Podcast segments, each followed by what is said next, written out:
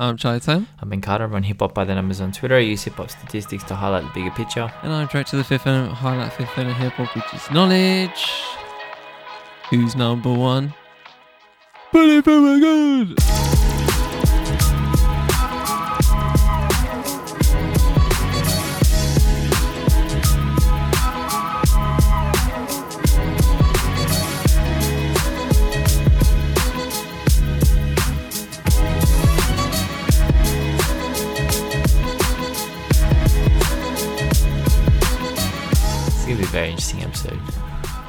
need, gonna need some chest from you, Ben. I need, I need some bullet from a gun energy from you. Yeah, it's, it is 6 a.m. over here, and uh, I need, nah, nah, gonna need more, gonna need more. six, six hours no for this case. We need bullet from a gun energy. it's a- Gonna I really need to pull You need myself to together. scream shit. Anyway, hi Ben. How's your week been? What have you listened to this week? This week, well, I was actually about to tweet about the first project I listened to, which was Lil Wayne's The Fix Before the Six, and it is shit. It is not very good. I don't think anyone needs. I mean, look, if you listen to it, you know exactly what I'm talking about. Don't need to talk about it anymore. If you, I'm about to tweet out the analysis, and for one of the rare occasions where like I've focused on a specific topic, which is women and sex, in my analysis, that's pretty much all the album is. So, yeah, so it's not it's not for me. And instead of thoughts, it's garbage at the end. Yeah, well, the funny thing is, people are now starting to realize what we were realizing for many years that as a feature artist, Lil Wayne with a single verse, he can scorch, but full length projects, they often fall down pretty spectacularly, and this one absolutely did. Uh, Tyga and YG dropped a project and it's bangers on bangers on bangers on bangers on bangers. Uh, just brilliant. Both, you know, both artists kind of lost a little bit of steam. Although Tyga just seems to be getting more and more powerful, actually, to be honest. I mean, obviously he was bigger when he was at Young Money, but as an independent artist, he's doing incredibly. And honestly, this project, yeah, it slaps. I, I enjoyed it immensely. Um, I think that was about it. I did listen to Sanity, uh, which I did not know what to expect. Very enjoyable. Um, bruises to bruises to blossoms. Charlie put me onto that. Um, yeah, enjoy it. Uh, whole, wholeheartedly recommend it. I did listen to the Armand Hammer album. Um, yeah, it's good. It's good. I saw someone say it was low tier, low tier uh, level Armand Hammer. I'm like, not sure about that. I thought it was pretty, pretty freaking good. I did listen. I, maybe I did get into a few albums. I listened to the Rome Streetz album, and I think I came on here a couple of years ago and said I wasn't the biggest Rome Streetz fan. That's still the case. Like, I know that his lyricism is incredible. I know that these beats are great. The flows are cold. For some reason, it's his voice. I don't know why. It just doesn't really do it for me. But yeah, no, this was good. This was really good. Currency on here, Joey Badass on here. Um, yeah, it's a nice front pack listen. I, I enjoyed it. Um, and yeah, that was that was it. I didn't listen to much this week. What about yourself, Charlie? A ton. Start off with uh, Ian Kelly, friend of 5e, Ian Kelly, uh, and Drew Banga, uh, Soul Full of It. Really good title, and uh, yeah, just really, really good um, little project here, um, little duo projects. Um, I'm trying to, I'm trying to think it's probably, yeah, it's probably Ian's best project so far. Honestly, I feel like um, he's he's always come through with some good stuff.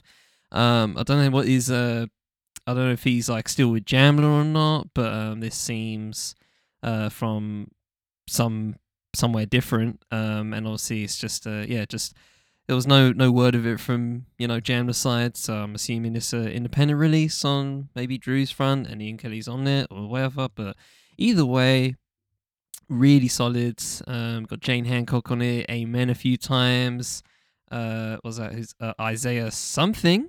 It just says that in the it says that in the credits. I can't even uh I can't even find out. Isaiah Mustafa there you go. So um got there as well. And uh yeah really really uh really good project um just from back to front. Um no nothing that kind of like stands out but the whole but the the the the plateau is really high for me personally. I really, really enjoyed it. Um, so yeah, so yeah, just over half an hour, really solid project. Uh, Lady Donli, uh, spelled D O N L I, uh, Pan African rock star.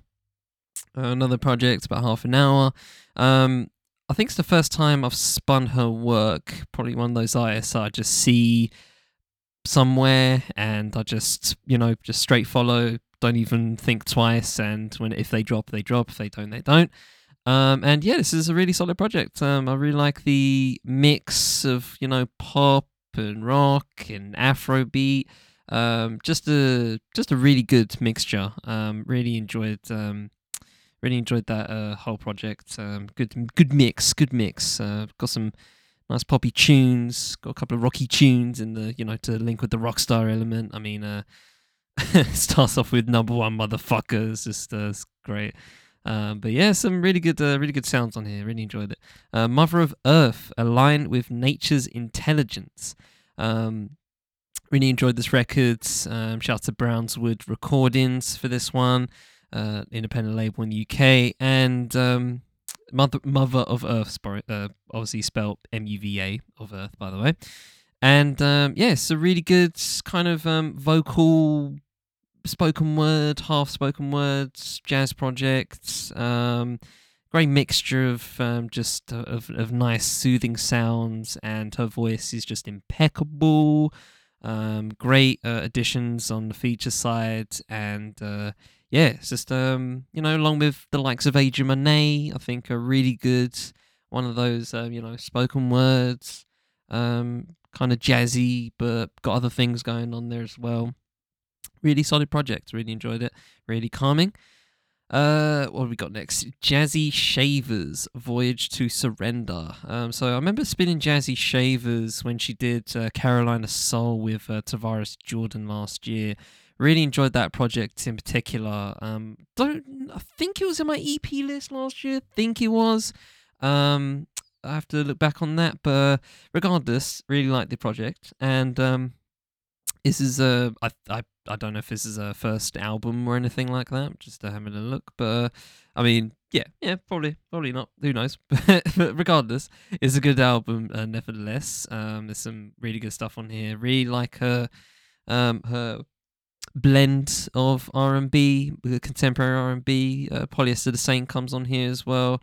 Uh, Josh Waters, Grim Lin on Love Me, really love that track. Um, but yeah, man, I think this is her first album, and if so, um, and I don't know really. Um, it's only 28 minutes, so I'm kind of on the fence of if it's even an album because it's 10 tracks, 28 minutes, kind of EP territory. Um, as are a lot of these albums, which is kind of starting to piss me off. Um, starting to get into that grey area, and it's starting to piss me off. Uh, please say whether your shit's an EP or an album, please. That'd be great. Uh, for future reference, uh, John Alone, No One Is Coming to Save You. This is um, an artist I've uh, been kind of like waiting on for a few, for about a yearish um, in change. Um, went to his, uh, he does a great, um, well, he has his own independent, I guess, label in a, a lonely world. And he does, he does, um, he does a, you know, showcase uh, shows around London. Uh, not just including himself, obviously, but including other artists. Um, I went to one of them at Selena Camden last year, um, off the kind of like a invitation, I guess, uh, to uh, interview a friend of 5e, uh, Treasure Bloom. Um, but yeah, we we did that interview, and then we went to the Lonely, World show where he performed, as did John Alone, um, who headed up the whole event. And uh, yeah, just been waiting on this album for a while, and was interested in seeing in seeing just how he would fare. Um, he has this vocal inflection that kind that I can't I can only describe as whiny um, at times. Uh, especially with you know the first track "Go to Hell," you get that, and that's not my steez. I'm not into that vocal inflection overall. But the deeper the album goes, the more different it, go- it gets, and he you know really um, explores. He really gets gets experimental. He does a bit of rap on here. He does uh, you know uh, little different uh, different tones and different inflections, and I uh, really respect that. And uh, you know, production's uh, different as well, switches up um over, uh, as it goes. So yeah, actually a very impressive little project. Um, was not expecting, you know, just didn't really come in with any expectations, but yeah, I was um, actually thoroughly surprised and thoroughly um, entertained by the by the project itself. Um, so yeah, give that a spin. Uh, Oren Major excuse me, friend of 5e, Oren Major, um, mama only son, um, going right back into his um, uh, motivational bag, uh, especially when you have something like uh, Check It, where the whole uh, the whole uh, hook is him just shouting, "Win the check here, when the check," and uh, yeah, you know, it's just just it's kind of um, I guess it's kind of formulaic in some ways of just general subject matter. You know, hitting the gym, uh, getting the bag, motivation in general. You know what I mean, and uh, all that kind of stuff. But I think um, you know when it gets into stuff like answers, especially the last track, I really love that track. Really uh, love the introspection on that. Uh, Super Hard is a good track. Uh, check it while it, uh, it I can. It, I can I can imagine being Fire Live, so I can't really complain too much. it's, it's it's an amusing track to me. Um, like seriously is a solid track as well. Worth as well. Um, but yeah, really solid. Uh, little. Don't know whether it's an album. Uh, twenty nine minutes. Uh, eleven tracks, kind of in the middle. Uh, but regardless, uh, another one that is literally just in that grey area of ten of nine tracks and 29 minutes. Uh, Sanity's, Bruises to Blossoms.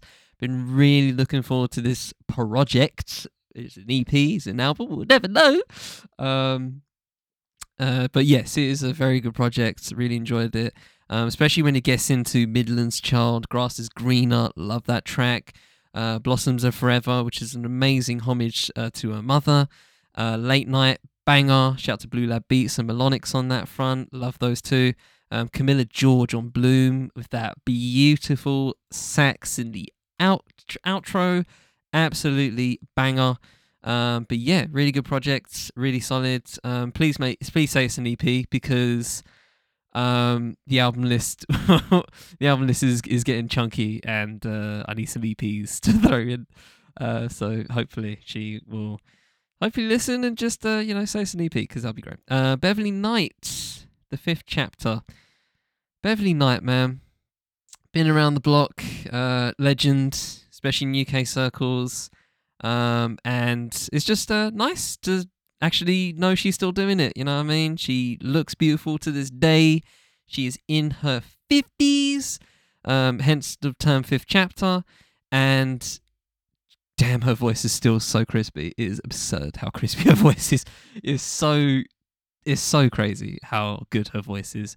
Um, the album itself is a kind of like a hodgepodge of just um, of of sounds from over the years, I guess. Like last one on my mind sounds like a club track from you know the kind of like the I don't know early 2010s um and it kind of just goes on from there you, you just you just hear thing the production is kind of just here's a here's a sound that you remember hearing way back and you're just like okay it's in the album i guess why not? Um she's kind of a vessel uh, for writing here as well. She doesn't um she she's uh she's singing other people's lyrics on this front um which is fine. Um she yeah so you know she's a vessel. Um but just just just the only positive i can take from it is that her voice is still top tier and I'll take that and run with that. Uh, Jorja Smith, fly, Falling or Flying. Um, been really interested in just um, how this album would sound. Um, you know, I, I didn't mind uh, Lost and Found uh, from 2018. God damn, it's been a while. Um, I feel like Lost and Found, the well, the first and title track was the best track out the bunch. I feel like that, that was quintessential Jorja Smith at that point. Um, you know, connecting to stuff like Blue Lights, which was one of her first ever tracks. Um, uh, a nice flex I always like to say is that I saw Jorja Smith when she only had three tracks out. Um, and, you know, she's come through and she's obviously grown since then. Um, and I think her, you know, sound wise, I don't really know what her sound is anymore. Um, I feel like I knew that back in 2018, but I don't really know what it is anymore. Um, I don't not to say I don't mind the production on here. I think the production is pretty solid overall. Um, some really good stuff here. You know, feelings with J Hus, really enjoyed that. Um, the title track is solid. Greatest gift with Lila Iké, banger. Um, and the last track, What If My Heart Beats Faster, best track out of the bunch for me. Um, I think her songwriting's, you know, solid. You know, really, really solid. Can't complain. Um, but yeah, I don't know. I just, I'm kind of you know, I'm kind of in the middle here uh, with Jorja Smith. I don't I don't know where what her place is anymore. I don't I don't feel there's a USP about her at this point. I don't know because um, I've you know I've, I've been as I've explored music, you know, over especially R and B circles over you know since 2018. There's people that have you know similar voices to her, but they're doing it different, and I feel like there's a uniqueness to them, and I I don't know, I don't know, but uh, I don't think this is um I don't think this is a uh, uh, I don't think this is a label release. I, I don't know. I don't know who Fam is. I but if she, if it was a, an independent release, then that'd be great. Um, that's a gold star right there. But um, regardless, it's Jorja Smith. Um, it's it's it's solid. I can't complain. Uh, Cleo Sol back with another one. Damn, after two weeks. Um, this one's gold, and um, I, I can't. I don't really have any more superlatives for Cleo Sol um, and Inflo as a as a team. Um, the production is meditative. Um, her voice is lush and one of the best voices in the game right now. There is nobody um, more angelic apart from maybe Nao in some ways. Um, but Jesus Christ, yeah, just slap it on, have a cry. Even though the first track is there will no be cry, there will be no crying. Have a cry, man. Just, just you know, it just, just, just let go, just let go, just have a cry. Uh, Nick Grant, Sunday Dinner. Um, really enjoyed Nick Grant's um, evolution so far over the past few years. Um, I didn't really listen to him in his early early days. Um, you know, he dropped a couple of albums in 2017 and 18. Wasn't really listening to him at that point. But you know, I listened to um, Welcome to Loveland last year and this one. Um, I really enjoyed both projects here, um, and I feel like he he said uh, I think he said on IG or something that this is his most personal album to date, and it's yeah, I can't really I can't really uh, hate him on saying that because it is feel really does feel really personal. Um, first track is a really good start. Um, worrying about a classic where you know it's kind of talking about um, you know people are worrying about dropping classics when shit's going on. You know what I mean? And you lot are worried about classics when you know stuff is going on, real shit. And I I get that and I respect that. Um, and it really just goes on from there. Um, since elementary, um, All I Want, 80s Parents, Catch This Fade, uh, This Thing of Ours, uh, Heaven, Last Jam. Just, it's just some really, really good um, subject matter all over the spot. And um, I feel like, you know, if J. Cole did something of this nature, people will be saying go, go, go. Um, so, you Ooh, know. Don't get controversial. Just just saying, listen I'm just saying listen to this album. It's a good one. I feel like people are sleeping on Nick Grant. Um I was sleeping on Nick Grant and now I'm awake and I feel like, you know, Nick Grant's got some good subject matter all over the all over the shop. So um just wanting to just throwing that out there. Um Junii, friend of 5e Junii, uh what happened to you, little EP? Um, doing bits constantly, um, dropping tracks here and there on a Bandcamp, and this one's a little four track EP. Very, very short. Um, kind of just vignettes, if anything. It's only just over five minutes, um, but uh, I'm always here for some Junii magic. And lastly, Kamaal Williams with Stings. Um, I wasn't really into his last album, Wu Hen. Uh, for I forget the reason it was 2020, but I remember not enjoying it too much. Um, but this one, oh, such good, such good variety on here. Last Symphony with Miguel Atwood Ferguson, tune, lovely, lush. The Governor, banger. Uh, Stings, the title track is great. Dogtown, which is the longest track on the out of the bunch, is probably the best track out of the bunch, which, as jazz albums go, is always a W for me. If your longest track is your best track, I feel like that's prob- that that will take you a long way for me personally. Um, really love the just the and there's a lot of funky elements here, a lot of um orchestral elements, and just uh, stuff in the middle as well. Um, it's just a really good um really good variety. And on the volume two, on well here on Tidal anyway, it's, it's technically ten tracks, but there's also the Last Symphony slash uh, Magnolia, and then there's Magnolia two. Uh, with uh, the likes of uh, Theo Croker and who else is that? And Corey Funville. Um, it's the same track, it's Magnolia, um, but it, it comes with some bars and and some additional elements as well. And I, I just like that. I respect that.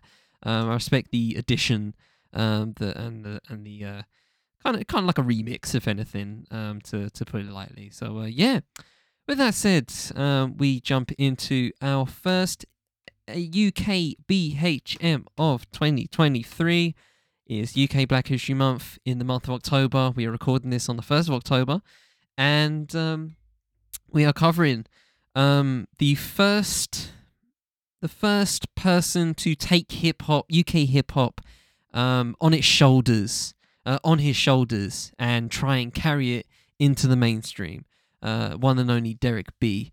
Um, and this is an interesting, uh, musically very interesting, and story and story wise very interesting. Um, and yeah, I just uh, it was it was it was very interesting. Just uh, uh, uh, dive into the the world of Derek B, albeit short from a musical perspective, and um, has um and was uh you know well, passed away in I think 09 of a heart attack, so uh, no longer with us, unfortunately. But um, an interesting uh, snapshot, especially of where UK hip hop was in the late 80s. So, with that said, Ben, what have you got for us on this one? Yeah, yeah, Derek B, very interesting. Never had never heard of Derek B before. Not the long lost cousin of Eric B. Uh, Derek B. So first but, up, but but but was in his but was in the circles, in the same circles. Yeah, yeah, yeah. So I want to read a quote from a pretty obscure 1980s Australian hip hop magazine. They interviewed Derek B in 1989 during his first world tour. Okay, he says 1989, and he was touring the world. He says, I'm not in this only for the money, but to make a social comment to the next generation, to say that we can change things and it doesn't have to be violent. We need more recognition for black people, more black politicians, and so on. So, you know, Derek B not only was one of the first UK rappers to achieve pop success, he paved the way for so many UK rappers who managed to earn a living off their art. And a huge part of that was his international appeal. And we will get into that because listening to the music is, as Charlie said, it is quite jarring. Um, but his legacy is forever cemented via Good Groove and Bad Young Brother, both of which propelled his debut album Bullet from a Gun to number 11 on the UK chart, which is pretty incredible. Now, he was the first UK rapper to land a top 20 chart hit, first UK rapper to appear on top of the Pops, first UK rapper to have an album remain on the UK album chart for over two months. He even became the first UK rapper to appear in Smash Hits. And Smash Hits, man, anyone out there is like, oh shit, Smash is a banger of a magazine. Like it was incredible. It was just like all it was was just pictures of your favorite artists. So you just like take the staples out of the middle and then just plaster your wall with just stuff. I, I did it. I did it. I, my entire bedroom was covered in Smash Hits posters. So he was also, there's a lot of firsts. He was the first UK rapper to appear at Wembley Stadium first UK rapper to have a management deal with a US company. He was uh, that was a legendary Rush artist management. Um, I also have to assume he's the first rapper to write a, a, rap song for a Premier League team, because despite supporting West Ham, he wrote Anfield Rap, Red Machine in Full Effect, which Liverpool released before the final of the FA Cup in May 1988, which is a game they subsequently lost to Wimbledon. So he may have been the first UK rapper to cost a team the FA Cup. So he's just like so many firsts, very, very, very many firsts. Now his musical upbringing, his musical upbringing was very vast. Um, his mother and father were uh, from Trinidad, and whilst reggae was played, it wasn't played as much as rock music and soul music. Now he said apparently he loved the Who, along with Al Green, Aretha Franklin, Bob Marley. He told an interviewer soul music appealed to him most when he transitioned into making his own music because the emotions it can evoke made it unique. That's how he felt. And you got to remember, like, as I, I read that quote out at the start, yes, Derek B was a commercial rap success, absolutely, and he paved the way for and, and a lot of UK rappers. Not a lot, but I've definitely heard his name mentioned. Now that we're doing uh, this in October, the the research I've been doing for some of the other artists, they do mention Derek B, but it wasn't just about making pop hits. You know, as he said, he, he wants his music to have a message. He wants his music to uplift. He wants to be a positive force, and he was. And you know, he began DJing in his mid-teens, and this became his first introduction into the industry. He told a magazine in 1989 that all DJs are frustrated musicians. Uh, we're all technology kids. We all make the technology work for us because we're not true musicians. You know, we've spoken about it for quite a few times on this pod of, you know, for example, Just Blaze, artists who, producers who would just like get onto the technical side of things. Um, they would take apart things and put them back together and learn about how circuits are made and all this stuff. Like it was very important them, for them to be on top of the technology, and that's why Derek B is that way. And this is why I love the UK scene so much because the origin of Derek B and some of his contemporaries was so vastly different to the US, where rock really propelled commercial hip hop after the initial run of Rapper's Delight and The Message, you know, LL, Beastie Boys, etc. But in the UK, it was actually electronic music, it was drum and bass. So in the same interview, Derek B says, I produced all or co produced all the tracks of my first album. It was very much an experimental album. I was still making the transition from club G- DJ to rec- recording artist and producer, so it was a learning process all the way. I knew what I wanted to do, but I didn't really know how to get to it. So he learned to DJ alongside DJ Froggy D and began performing live in local venues. From here, he progressed to the legendary pirate radio scene. He worked with Kiss FM and LWR before joining UK rap history, of course, by creating his own station, WBLS. Now, his story of success happened very quickly in relative terms. His work in pirate radio gave him a deep knowledge of new music, especially music coming out of the US, and this appealed to Simon Harris, who hired Derek B to help him license US material, US music, and work on the Def Beats One collection for Harris's label. So you got to think about like Derek B was a DJ and you know he's part of pirate radio so he's very very tapped into the us scene. And by connecting with simon harris this created this bridge between the uk and the us and we'll talk about how why that was so important to derek b's career in a second. Um, but really, you know, the compilation, that Def Beats One collection, it was short one song. So Derek B created the track Rock the Beat and set in motion the wheels of mainstream UK hip hop. They pressed it up into a single and it blew up. It was getting love from BBC London, Tim Westwood. Um, it actually allowed him to remix work from Eric B and Rakim as well as other US rappers. Now, at the time, he was rapping with a US accent which may explain why in 1989, with that Australian hip hop magazine I quoted right at the start, Derek B said London were nowhere near as excited to see him live as the rest of the world. Derek B thought that it may be because the London crowd is jealous of what he's done. That's actually a direct quote. Other sources said that his American accent was viewed upon poorly by some, but forgotten by most, which I found interesting. There's even a really passionate blog post by Ghost Gunner defending Derek B's legacy as a hero of the UK rap scene, stating that just because he was embraced by the US doesn't mean he has neglected the UK. Now, there's absolutely no debating his legacy, it is solidified. The number of firsts he's responsible for is incredible, very rare, like a true pioneer. That first single, Rock the Beat, went so well that Derek B actually followed it up with Good Groove and Bad Young Brother, among a couple of other singles and remix 12 inches. Now, that duo of those two songs, both produced again by Simon Harris, propelled Derek B to icon status. From here, he leapt into a record deal with Polygram, which allowed him his own vanity label, Tuff Audio, which in fact might be the first ever vanity label in UK rap. Um, I'd be very curious to see if there were any others, um, and the first ones in the US as well. Obviously, they were probably a lot earlier, but like, you know, we know vanity labels now. Very, very ubiquitous in hip hop. But the stage was set, and when he linked up with Rush Management, he told Vapors in 1989, Of course, I want to break it in the USA, and I know it's hard, but Rush will give me more of a chance there, and all the rap crews help each other out. It's like a big family because everybody's in it together. That's why everyone gets credit on the album sleeves. I'm not afraid of commercial sec- success if it comes along. I'm working my ass off for it anyway. So obviously, he was looking to blow up. Now, it's a foreign concept to us now, I think, for a UK rapper not to rap in a UK accent purely because UK rap, to me anyway, is at an all time high peak of quality, especially higher than the US at the moment. And a UK accent is no barrier to success right now whatsoever. But at the time in the 1980s, commercial rap it was it wasn't really viable in New York and LA already. So why would it be viable in London? Like we've heard so many stories about artists from this this era really struggling to make ends meet from hip hop. So you think about it in London, it was going to be even worse. And you know, it was common for for example for mainstream Australian rappers to rap in American accents all the way up until the mid 2000s. And I'm sure it earned them quite a lot of ire from the local scenes but those local scenes were so small it didn't stop them from succeeding at all. So for Derek B to achieve all the firsts he did, I guess the question might be asked: Would he have achieved them without an American accent? Um, and I'm curious, Charlie, did like ask you that question. Like, do you think that that would have you know, if he didn't have the American accent, would he have achieved all the things he achieved? Yeah, it's a good question.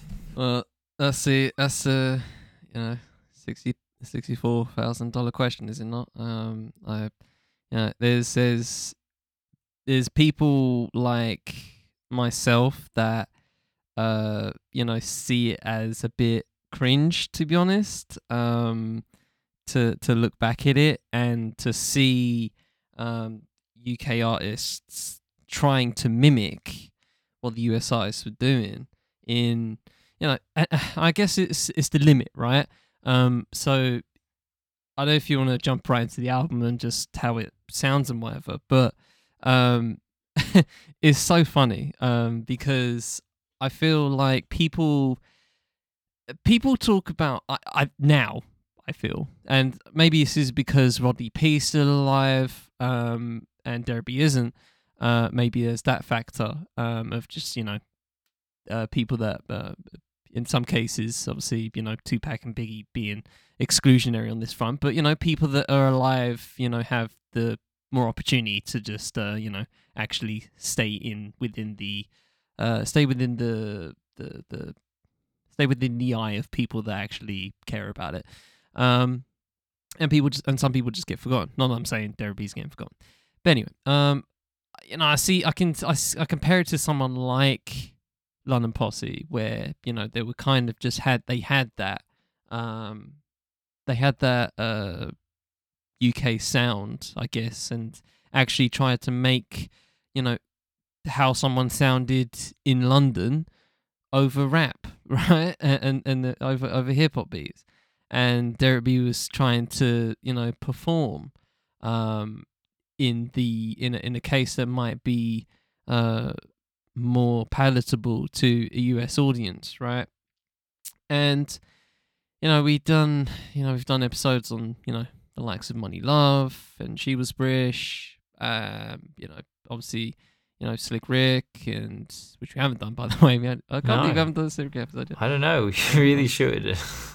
Can't can't wait for Ben to lobby that after this October. Um. So yeah, but you know, I I I wonder, and answering your question is it's always that's that's the question, isn't it? If he just sounded like he sounded, and you know, in and this is this is what kind of jars me when I was listening to him.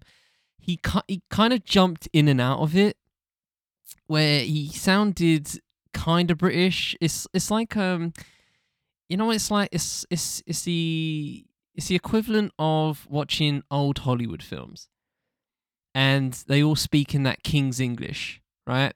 Not quite, you know, just regular English, right? Because, you know, go watch something like um, you know, Alfie with Michael Caine, um, the Italian Job with Michael Caine, or just, you know, just general British works, Ken Loach films, for example, if you want examples. Um, and then you watch, you know, Humphrey Bogart, Ingrid Bergman, and you know, old, just old golden age quote unquote Hollywood films, and they all speak like this, kind of English, but kind of mid-Atlantic as well. Not exactly British, but not exactly American either. It's really weird. It's kind of polished, and it's somewhere in the middle. And I feel like Derek B does something in the middle. And for me personally, that just enjoy, I don't know, uh, you know impersonation and and even you know how actors you know when British actors put on an American voice it fascinates the fuck out of me the way that we can do it and you know it can't actually be done that well on the other side. It's kind of interesting. I've, I've I don't know why they can't do it. They they can't just do the British accent they just really suck at it. It's kind of funny. Um please keep trying guys America please please keep trying for my comedy but um yeah it's, it's weird but I just feel if he was to do it, do it. But he didn't do it. He kind of stepped to half a foot in there, and that's kind of what jars me personally. Um, but yeah, answering a question, I mean, shit. Like, maybe, maybe just pe- maybe just the Americans appreciated how you know dedicated he was towards it. Um, to- towards actually trying to bring British hip hop to a uh, to a certain audience, um, because you know, I obviously other people tried, Cookie Crew tried, um, Monie Love and Slick Rick tried and succeeded in some ways, but that was kind of more in a assimilation kind of way. Um, and obviously Derek B tried to assimilate, but also bring it back here. Um, and in some ways he succeeded, I guess. And like I said in the beginning, you know, tried to take UK hip hop and put it on his shoulders, um, and carry it into the mainstream, which he, you know, in some ways did succeed. Um, but yeah, the vocals, mm, yeah, I'm always. I'm, I'm always 50-50 on it to be honest uh, it's not for me but uh, I can ima- I can imagine the reasoning for doing so um, instead of just talking like you talk instead Yeah, yeah. No, I think that's fair. And yeah, Slick Rick's a very interesting case. I'm very um I'm curious to dive into that at some point. Um but I mean one of the defining characteristics of Derek B was that he was very London. You know, a lot of his slang terms were quite London London esque and so yeah, that's why he kept a foot on both sides, I guess. And I guess we could get into Bullet from a Gun, which is his only album.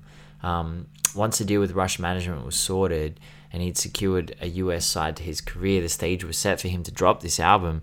Simple 10 tracks, Derek B is listed as producer alongside Simon Harris and Alan Scott. Uh, it was Derek B's first real introduction to production. He told Vi Marshall in 1989 that he committed to learning as much about production as possible, stating his first true lessons are there on the album. The transition from DJ to producer is not the easiest in the world. I mean, we could just ask Large Professor about that. I hope people understand that. But Derek B was first and foremost a DJ, and through mixing, he began to create his own sounds, his own beats. He actually lists Bentley's in Canning Town as the club that helped him his most in his transition from DJ to producer. He said that um, he would work there a lot and kind of try out new sounds during his uh, performances there. And this is where you know he created his sound, and the album blew up. It really did in terms of UK rap. It went number nine on the UK albums chart.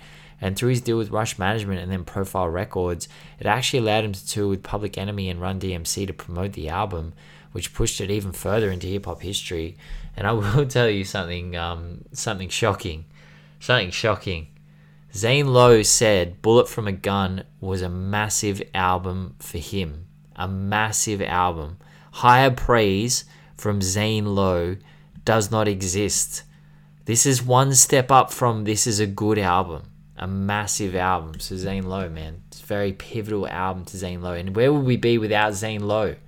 Where would hip hop discourse be without Zane Lowe? So Derek B, man, tell you what, a lot of influence get laid at So look, this album paved the way. In the same way, an album like Blueprint 2 opened the door to hip hop for me, irrespective of its quality. I'm always going to list that album as pivotal to me. Now, most sources I've read who look back at the album and its reception say that some people were turned off by the accent, but multiple UK artists list that as truly influential in their own careers. During Get Down, he directly addresses it. He gives thanks to rappers across the ocean for giving him a chance and teaching him how to rap that way. And I will say this you know, as Charlie said before, Charlie is obviously going to pick up on the intricacies of the accent. I'm not.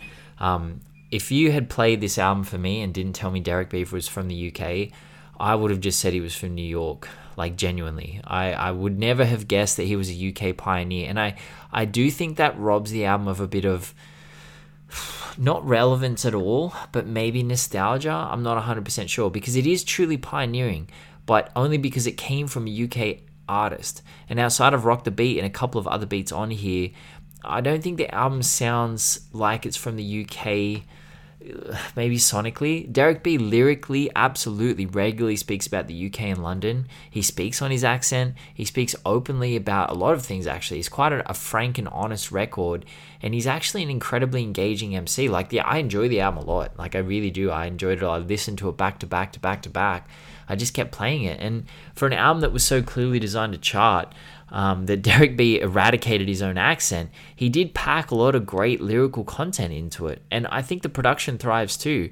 You know, if we are going to judge it against its US counterparts, I guess the point of difference is the number of different sounds and areas Derek B's production pulls from. Rock the Beat is obviously a remnant from his drum and bass days. It's quite dancey, um, like so much of UK rap was in the late 80s. Uh, All City is just a rap rock track. Think of it, it feels like Funky Cold Medina, like genuinely. Get Down has rock elements, but actually sounds like it could have been a hit song in 2023 with the way that the mainstream is like destroying guitar based beats right now. Like it definitely sounds like something like that. His, and not in a bad way. I'm saying that, you know, nowadays it's just like someone goes on YouTube and searches for guitar based hip hop beat, like it's very lame. But I don't also don't think his vocal tones stay consistent across the album. He almost has this low key slick Rick quality where each song takes on a new meaning based on what vocal tone Derek B employs. And yeah, I, I found it really interesting. I really did. Maybe he was being inspired by different rappers. Maybe I don't know enough about the 80s scene. Maybe he sounds like a lot of US rappers. Um, yeah, man, look, I enjoyed the album. I really did. I I thought it was pretty great. I'm curious to see how you felt about it, Charlie. See, this is one of those uh, projects where I would much, much rather hear from someone that actually was there when it dropped. Yeah, not yeah. My me, and not just me because yeah, like I can't, I I can't get into it. Like it is, it's a, like you said, his vocals are inconsistent in terms of tone like it, it then obviously you, you know you correctly mentioned I can pick it up better than most because obviously where I'm at. But it, it does it's really jarring. It's, it's it's really fucking jarring right? Um with that said I don't mind uh, the lyrical aspect. I you know there are some there are some moments in there that just make me chuckle because they're so fucking 80s it's it's just hilarious to me. Um I love this bit in um oh fuck, what track is this? Uh, on Bad Young Brother. Uh, this is great. Oh, right. Uh, I got honors, masters, PhD, and a Nobel Peace Prize for my rap. And Derek B's got a Grammy Award for his scratch. We dress all in black, never ever touch crack. We wear fresh, fly Adidas, not Nike, they're whack. Black 501's Versace leather jacket. When we do any jams, we always pack it. like royalty will be around forever. Like Lennon and McCartney were perfect together. I know, like bass drum, we sound real good. The beat keeps dropping the way it should. My 12, the 1200s are spinning, my manager's grinning. My mum's so proud of me uh, now that I'm winning. This is, it's it's cute. it's cute. You know what I mean? It's it's, it's I can, I'm not saying that in a bad way. It's cute. It's I, I find it very endearing. Um, to just uh, it, it sounds like a young dude from just from you know just it's it's like it is like just listening to rap now where they're you know you're listening to someone who's like 18 and they're just rapping about shit and it's just braggadocio and it's just yeah, I mean, it's just fun. It's just fun um, from a hip hop perspective. It is it's that childish braggadocio, and I'm here for that. I, I find that very enjoyable, and there's plenty of that everywhere on here. Um, if I t- if I if you if you didn't know this was uh, dropped in 1988, Ben, uh, what year would you think it would have dropped? Well, it feels like a bit. It's a bit tough because, as I say, I didn't know it was a UK album. So if I if I'd listened to it, so I would have said it sounded pretty futuristic for something in, from New York because there was just a bit of diversity in the production. You know, it just felt like a little bit different to me. So I would say, oh, maybe like early '90s. But again, because you you know, early a lot of early '90s hip hop albums just sounded like late '80s. I don't think it would get past '94 for me. Um, but if you told me it was a UK hip hop album, I would have said probably late 80s because I feel like they were way more experimental and more diverse with the production that they had on their albums in the 80s. That's just what I think. That's a very interesting perspective, actually. Um, for me, it fe- it doesn't it doesn't it, it feels kind of just mid 80s doesn't feel 88 it feels like 80 like 84 something like that right? But then again i'm looking i'm just i'm just looking up quickly um you know 88 albums uh, dropped uh hip hop albums and you know obviously you know noble ones you know, we mentioned adventures of slick rick right? And i guess it, it, yeah it's it's an interesting it's an interesting point you make um because obviously there are there, there are plenty of elements here where i'm listening to it and I feel like, oh right, so he's just doing, he's just uh, he's just doing uh, US shit, right? Production wise, um, I think Get Down literally, I think it's Get Down, uh, has this ha- at the start, basically rips off um, uh, Rock the Bells, LL Cool J. Um, just has that same just that iconic, that iconic, uh, you know, beginning. And I don't know, how, I don't know how I feel about it, right? And I feel like it come that that comes up a lot um in in in this album where I'm just listening to it and I feel like mm, he's he's he's taking something he's taking something here and uh, and there's moments in where there's just the blatant sampling and uh, uh stuff like um there's a lot of Jackson Five um, samples in here as well.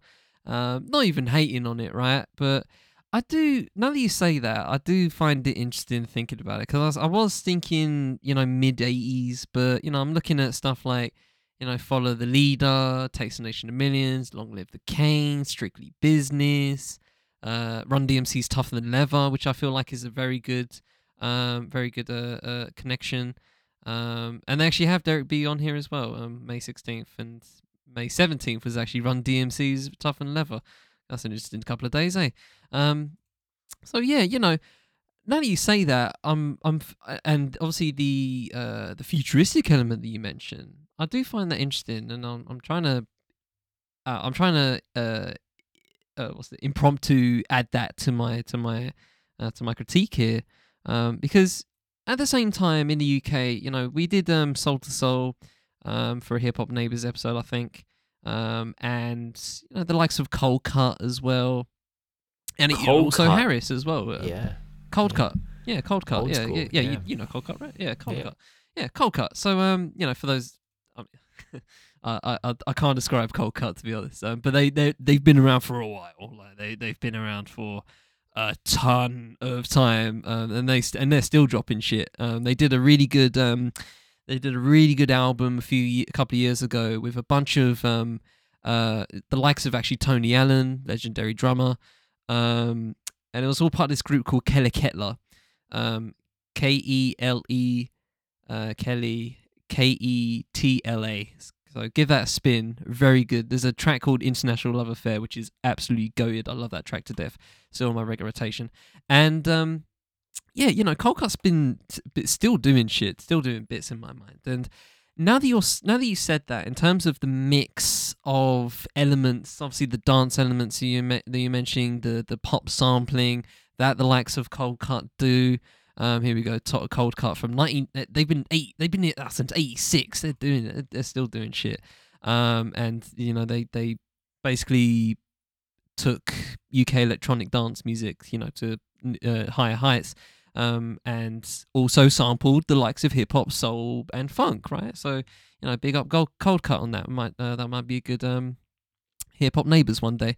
Um, but anyway, uh, going back, yeah, I get what you mean in terms of the futuristic element. I don't think um, the likes of even you know Bomb Squads and uh, uh, Marley Marl, they weren't sampling from the likes that Derek B was taking. Now, don't get it twisted. Derek B was also taking the same stuff that they were doing, but they but he did bring something else. I think more original to that. So with that said, I will give some respect to the production here. While I'm not too into it from a just from a retrospective standpoint, and um, I'm still, like I said, not into his vocal inflection because if you're gonna do it, do it properly, like you know, like actors do. Um, I I see inconsistency. I, I feel and hear inconsistencies when I'm listening to it because It's like Like an you said, Eric Bana movie. Shout out to Mr. Egg Bang. Ba- Was it Bandanovich? Is uh, his uh, title name? I forget. Um, uh, I, I gave that. I, t- I told Ben his full name. He was like, "Really? Oh wow!" Um, blew rocked rocked Ben's world on that night. yeah. Um, but yeah, literally, great example, right? Just not quite getting it. Just uh, just needs a little bit more work. Um, and even when he's doing it properly, the fact that he's saying British isms and Londonisms kind of throws you out of the kind of throws you out of it for me anyway obviously um so i'm i'm i'm very 50-50 on the album and i don't really know how I've, i mean i do know a couple of um people that were around at this time around hip hop this time i might give a might give T Max a message or um, my boy uh, Martin uh, a message just to ask him uh, what uh, that's that's an inside joke. Um, ask him what uh what what they how they felt about Derek B because of the uh, obviously the like you mentioned the uh, the accent is kind of was kind of shunned um at a certain point, but like you said, he tried. he, he tried very well. fucking well. He he did a ton of firsts, and that can't be forgotten. So it, it's it's um it's kind of I'm I'm kind of on a it's it's kind of like a it's kind of like a Drake issue to be fair. I'm, just, I'm I'm kind of making connections here. I feel like Derek B was just Drake before Drake because Drake just hopping on shit and and charts because of it. I feel, um, and you people say, "Oh, he's evolving," and I'm just like, "No, he's just hopping on whatever's hot right now," and and you know, fine, whatever. But don't don't. Let's call a spade a spade, please. Let's not act like he's, you know, uh, uh, uh, an evolutionary genius from a music standpoint. Like he's not trying to, he's not blowing any, uh, he's not making any new sounds. He's Drake like, copies- oh, this is hot right now. Drake Let me make an album from that. If you're saying that Drake is influential, you're wrong. Drake is influenced and he copies whatever's hot and he hops on it and he's big, so he lifts it to a new level and great, but he's not influential. He is a follower. Exactly. Right. So glad we got that out of the way. Um, and I feel like Derek B is kind of in that kind of in a similar realm, I guess. I, I I'm, I'm trying to I'm trying to live think it, but uh, yeah. I mean the al- the album's a very it's it's not something I'm gonna listen to um you know casually at any point, but educationally I think it's a very very fascinating time capsule. I think it is a very um interesting um uh, uh, account um, for where UK hip hop was at that point. Um, I forgot which track in particular, but he mentions the likes of um, uh, Soul II Soul and um, unfortunately Tim Westwood um, in in his track, and you know he in that particular track, I think it was We've Got the Juice. Um, he, you know, he's bigging up the whole scene at that point, and that was the whole scene at that point, right? Um, he's bigging up the notable names, and it's not lost on me that he tried to, like I said, put hip UK hip hop on his shoulders, and um, yeah, it's a it's a it's a very very interesting uh time capsule. I I there, I have qualms with the album itself, um, you know, retrospectively, um, but I can't I can't deny its I can't deny it's uh it's definitely a flashpoint. Certainly a flashpoint in UK hip hop history. Yeah, I think in yeah, I, I do understand the Drake thing, the Drake connection, kind of doing what you need to do to succeed commercially. Um, and I do think that that's yeah, that's what happened in this circumstance. And you know, we've spoken in in previous episodes about UK artists who did have the the US accent in, in lieu of their own accent being not as well accepted in um, you know back home when that happens. So yeah, no, it's it's, it's, an interesting discussion, um, and we never got a follow up to this album. He does allude to one in interviews. Uh, during the Vi Marshall piece in 1989, he actually even explained the process for the new album. He says, I carry my file of facts with me wherever I go. I love that file of facts. Um, I had a file of facts. We all had a file of facts at one point when we were younger, um, of, of a certain age, of a certain vintage. Uh, and he continues, he says, If what starts like the beginnings of a new song come in my head, I scribble it down. Um, he actually said he wrote a bunch of songs that he had to scrap when he decided to pivot into a new direction. When pressed on what the, that direction was, he said, It's hard to say, really. There's going to be a few political raps, that's for sure.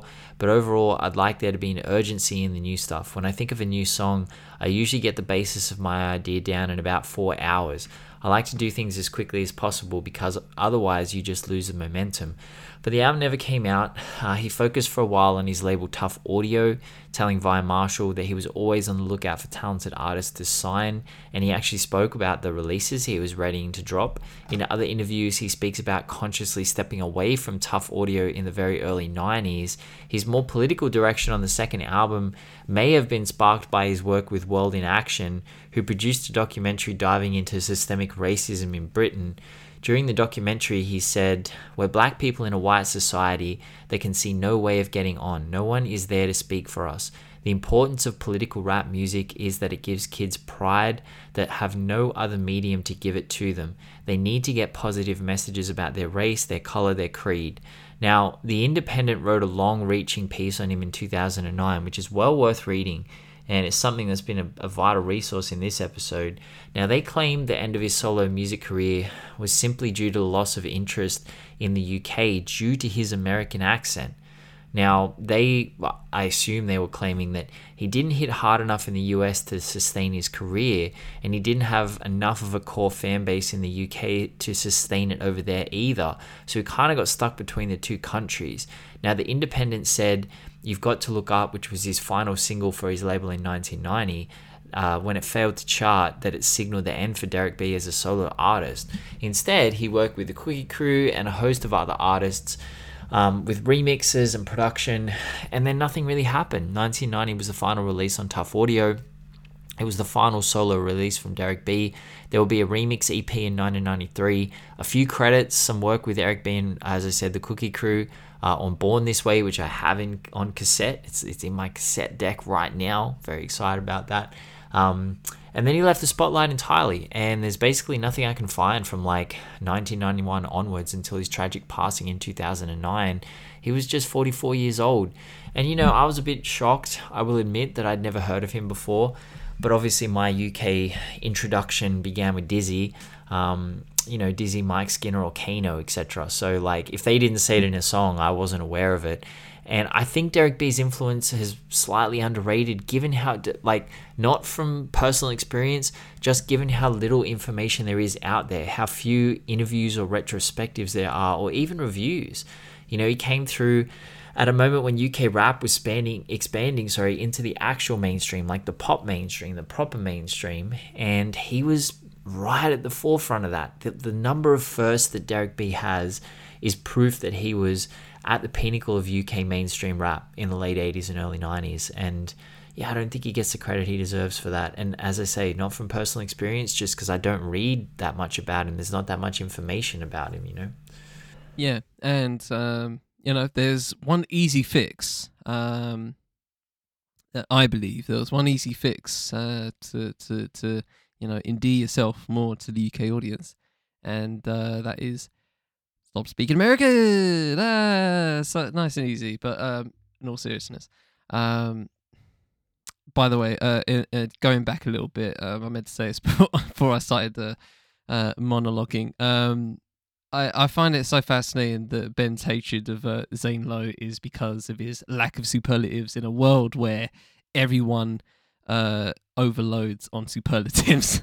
it's just it's interesting critique. but the problem with Zane Lowe, right? No, no, no. The problem is his content is just as deep as the people overloading with superlatives to to hide their lack of content.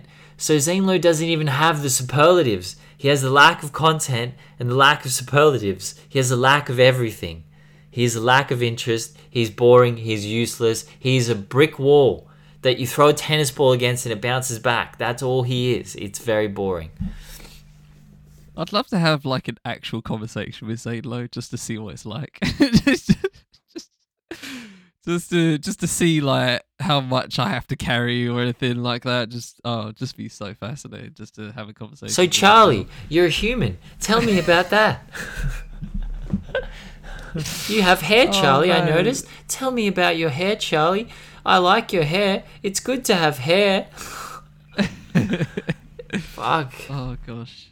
Anyway, um, uh, yeah, I think um, when it comes to uh, I seen they said Eric B. Uh, a lot of it, lot easy, easy to slip that. Yeah, uh, I think you did as well, actually. Um, but yeah, it's, uh, it's a, it's an interesting, I think, career for Derek B. And I, and I don't think his um, his uh, fading out in the 90s is of his own volition. I just think people thought, you, I think people saw UK hip hop uh, in the 90s as a fad, um, to be honest. Um, even even the acts we've covered over the years, um, a lot of them just kind of just kind of drift out um, during the 90s for whatever reason. Ironically, at a point where US hip hop, uh, you know, takes leaps and bounds in literally every possible way. Um, you'd think hip hop would get, a, you know, at least a slither of that, but um, they just never got the end. They just never got the battery put in their back um, collectively, and I find that a bit sad. Um, it's only until you know 2000s ish where um, it starts getting up there, but in different ways. Um, our next episode will actually encompass that a little bit. Um, but I just I just find it interesting that uh, he didn't really see didn't really see a, a, a, a an out a reason or an outlet to actually uh, to keep going, and instead just to I don't know go what felt easier, I guess, in just um, remixing and doing all that stuff. I you know go with what you know, right? He started off um, being a DJ and being on pirate radio. Um, so you know, go back to what you were what you were good at, I guess. You know what I mean? He he was on Kiss FM for fuck's sake. Like, uh, that's that's when that's that was before Kiss became what Kiss is now, which is just uh, you know, a um, what do you want to call it? Um, a contemporary music station. Um, stuff to I guess to rival the likes of um, Radio One. Um, but you know, back then Kiss was a pirate radio, and he was part of that, and it was uh, it was significant um, at that point. Uh, but it, it was literally um, you know before it became uh, before it was a uh, pirate radio. After it's after it's pirate radio, it became the UK UK's first legal black and dance music specialist radio station. Um, and that was in 1990. Um, T Max told me that in uh, my interview with him and I found that very fascinating. And I do wonder whether you know the likes of Derek B could have pivoted into something like that. Um, uh, you know, Kiss is a little bit more homogenized these days. Um, and, you know, even though it has um, some, you know, harbors some good UK black talent on the radio side of things and the DJ side of things, um, still does that very well. Um, but yeah, I, I, I always wonder whether his pivot could have been um, uh, more substantial and not to the point where he literally just falls off the face of the earth until his death in 2009, which is very unfortunate. Um, I do, I do uh, find that a bit uh, a bit sad to um, have one's you know don't have to have their whole life on document on doc, uh, documented right, but you know even just to have a pop up here and there by like you know he you know did a couple of DJ nights one year, or like he said, did some remixes one year. But it seems so spotty, and uh, I find I always find that um, a little sad. And uh, but here's what it is, and uh, we still have the the the genuine time capsule that is Bullet from a Gun, and uh, we can go off there. And uh, yeah, in this, I guess, a half-hearted effort to document UK hip hop history as we go through the years here um, it's a it's a very significant one. Yeah, absolutely. Okay, we shall finish there. I'll be to a lighter note. Uh, if you have anything, Ben. I figured out what's wrong with J. Cole. I figured out the problem. Figured out the problem. I was listening to Tyga and YG. His fan base. That's that's the answer. No, no, no, no. Let me just let me just let me just okay. Look, let me just. So I was listening to Tyga. Let you cook. Let you cook. Let me I was listening to Tyga yesterday, right? And one of the songs in the hook, Tyga says, "She's munching on my dick. She's a munchkin." which is just a Bars. stupid, you know, it's, it's, it's a silly bar, but it's funny. I'm listening to him like I'm laughing. Shakespeare couldn't do that. I'm laughing along because Tyga has never set himself up as someone who is a deep conceptual intellectual rapper. Okay, he's just not. So when we get J. Cole saying, I'm old, but I'm still cutting edge, like a bayonet. Okay, uh, maybe it's not as it's it might not even not even be as bad. It might might be a little bit better than. But there's the two in there, bro. There's a double. You know, that old. Oh gosh. Yeah, but think about it, man. You're just not thinking about it. Man. If we put those two bars next to each other, I could not tell you objectively which one is better or worse. But in the same verse, right? In the same verse, J. Cole just starts saying, I'm the greatest artist of all time. He FaceTimed me and asked for a feature and saw the face of death. I'm on your song, your stream's going up. Not quite the Drake effect. Like it's just like, so don't tell us you're the greatest, and then drop a line like, uh, I made a milli like Bangladesh. Like these are terrible bars. These are just they're not terrible bars if they came from Tyga or Lil Yachty, but they're terrible from some. And I, I do think it's a little bit unfair on J Cole because I, I do think that he pushes this angle a lot in his music. He's like, you know, I'm I'm a little bit above. He says it literally in this verse. I'm I'm such a great feature artist that people are terrified to hop on the same song. Let alone the fact that Lil Yachty was on this song and rinsed him on it. But anyway, um, but I think J Cole came into the game with punchlines, with silly punchlines. We were around 2010's rap. We know what it was like. We listened to the Dizzees, we listened to the Tinie Tempahs, we listened to the Lil Waynes, we listened to the Eminems. We know what it was like. It was like that.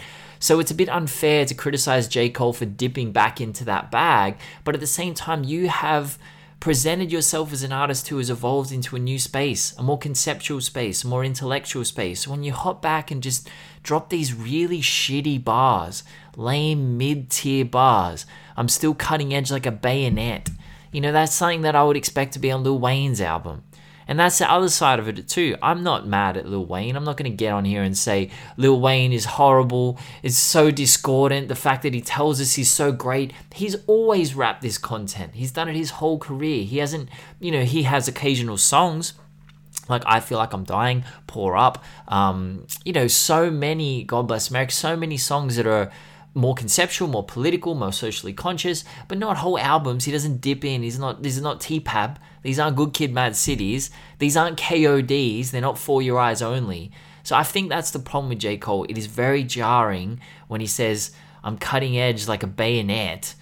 And then in the same song, then goes on to say, I am the most feared featured artist in the game. People are terrified to hop on a song with me. I'm like, no, I don't know that they. Anyway, that's just my thoughts. That's my thoughts. I think that that's why it is. I th- I think it. I think it's two things for me personally. Um, the reason why I'm not quite into J Cole as much as I much as I was um, back in even university. Actually, I feel um, I, I don't know why I remember this day so vividly, but there was a day where I literally just listened to the J Cole mixtapes. I listened to the warm up, listened to Friday Night Lights, Yeah. and I re- it was a really good day. It's just, Wow. it's just Yeah. a really it was just a really good day. I went to a subway back when I hit up subways. Um, no, they do that no more. But uh, you know, went went to a subway. I just had a day on my own. You know what I mean? I just I just went to subway, listened to some J Cole, went back uh, to my to my accommodation, listened to some more J Cole, and it was just a nice couple of hours, man. It was just a really good few hours. I just spent the afternoon just um, you know just discovering an artist um, basically. Um, at that point, I only listened to 2014 Forest Hills, and yeah, I was just like, okay, see what this is saying, and you know, I really enjoyed myself, right?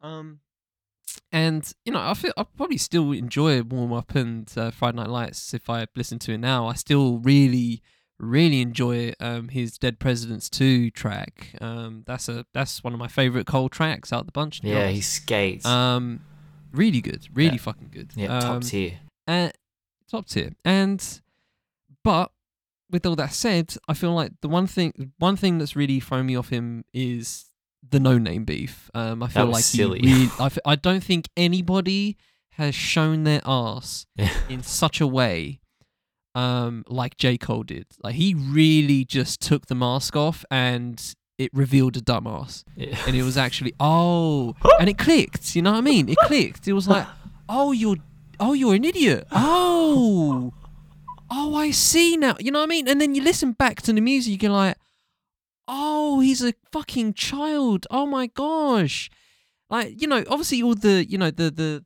the meme of him talking about shit all, all the time it it clicked it just clicked i was The like poop.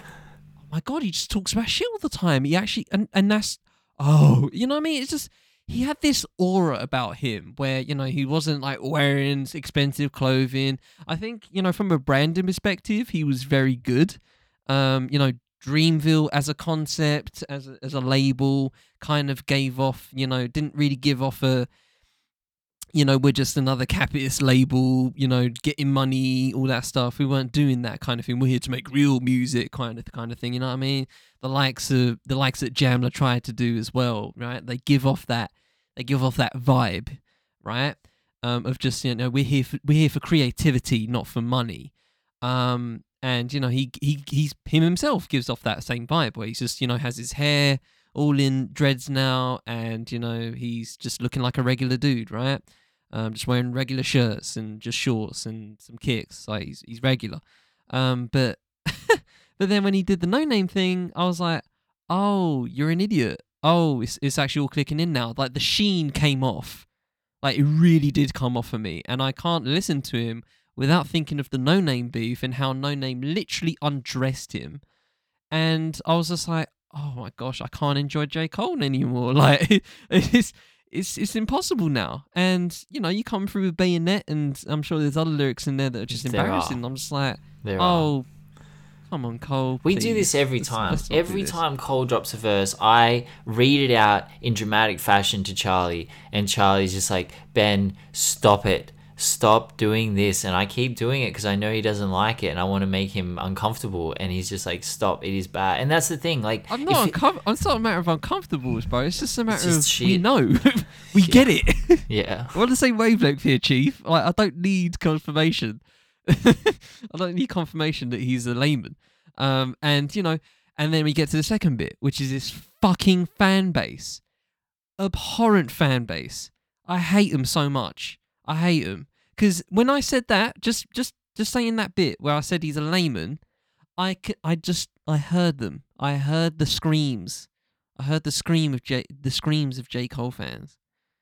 Where they're just talking about oh rhyme schemes, oh this, oh that, conceptual, da, da, da, da, da," you know, just buzzwords, and I'm just like, and I'm just sitting there, just with a blank face, or that um, or that uh, that that that SpongeBob meme where Patrick is like um in stocks and people are like you know holding pitchforks up at him, you know what I mean? Just I that's what I feel like. I'm just like, just just blank face. I, I don't care.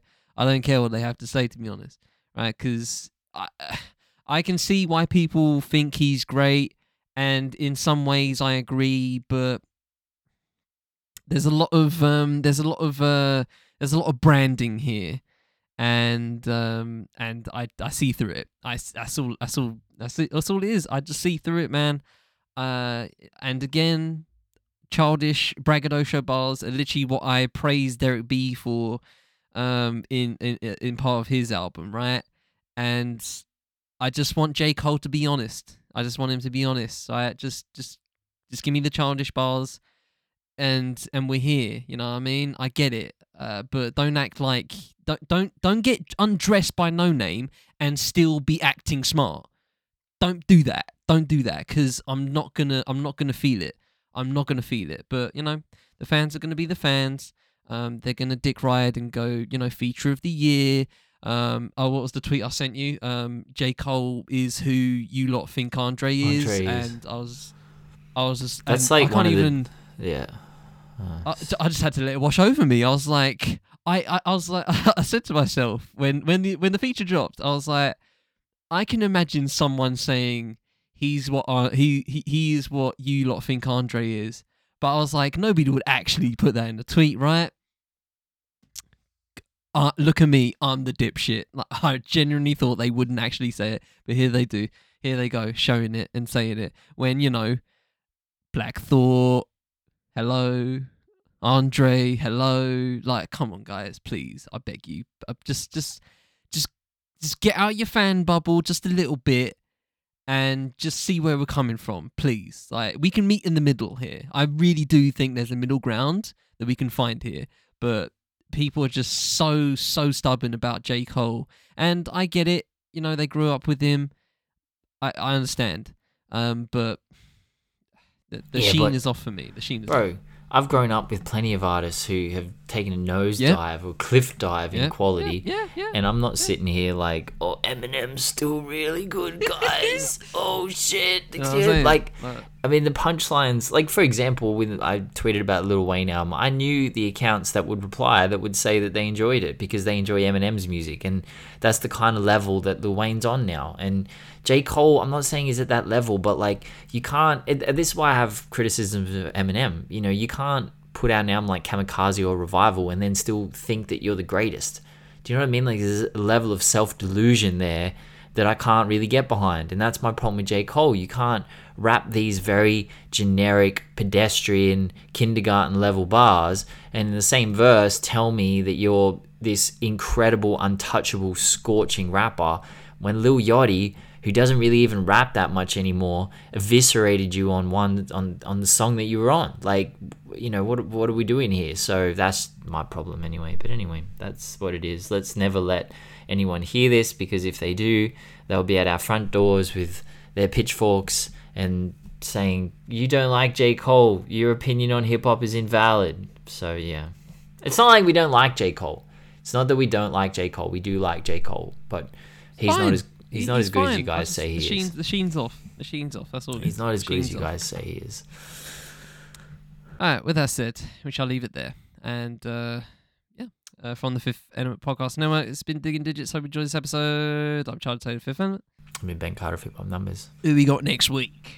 Uh, so solid crew next week. So solid crew. Oh, I tell you So what, that first listen, bro, when I was a little bit impaired, I mean? oh shit, that really took me Yeah, a whole other place. We're gonna get. We're gonna get. We're gonna continue getting in our UK Black History Month bag next week with the classic, the So Solid Crew. The Solid Crew. Uh, with that said, we hope you all have a good week. We shall always try to do the same. But until the next time, take it easy, ladies and gentlemen. All right, peace.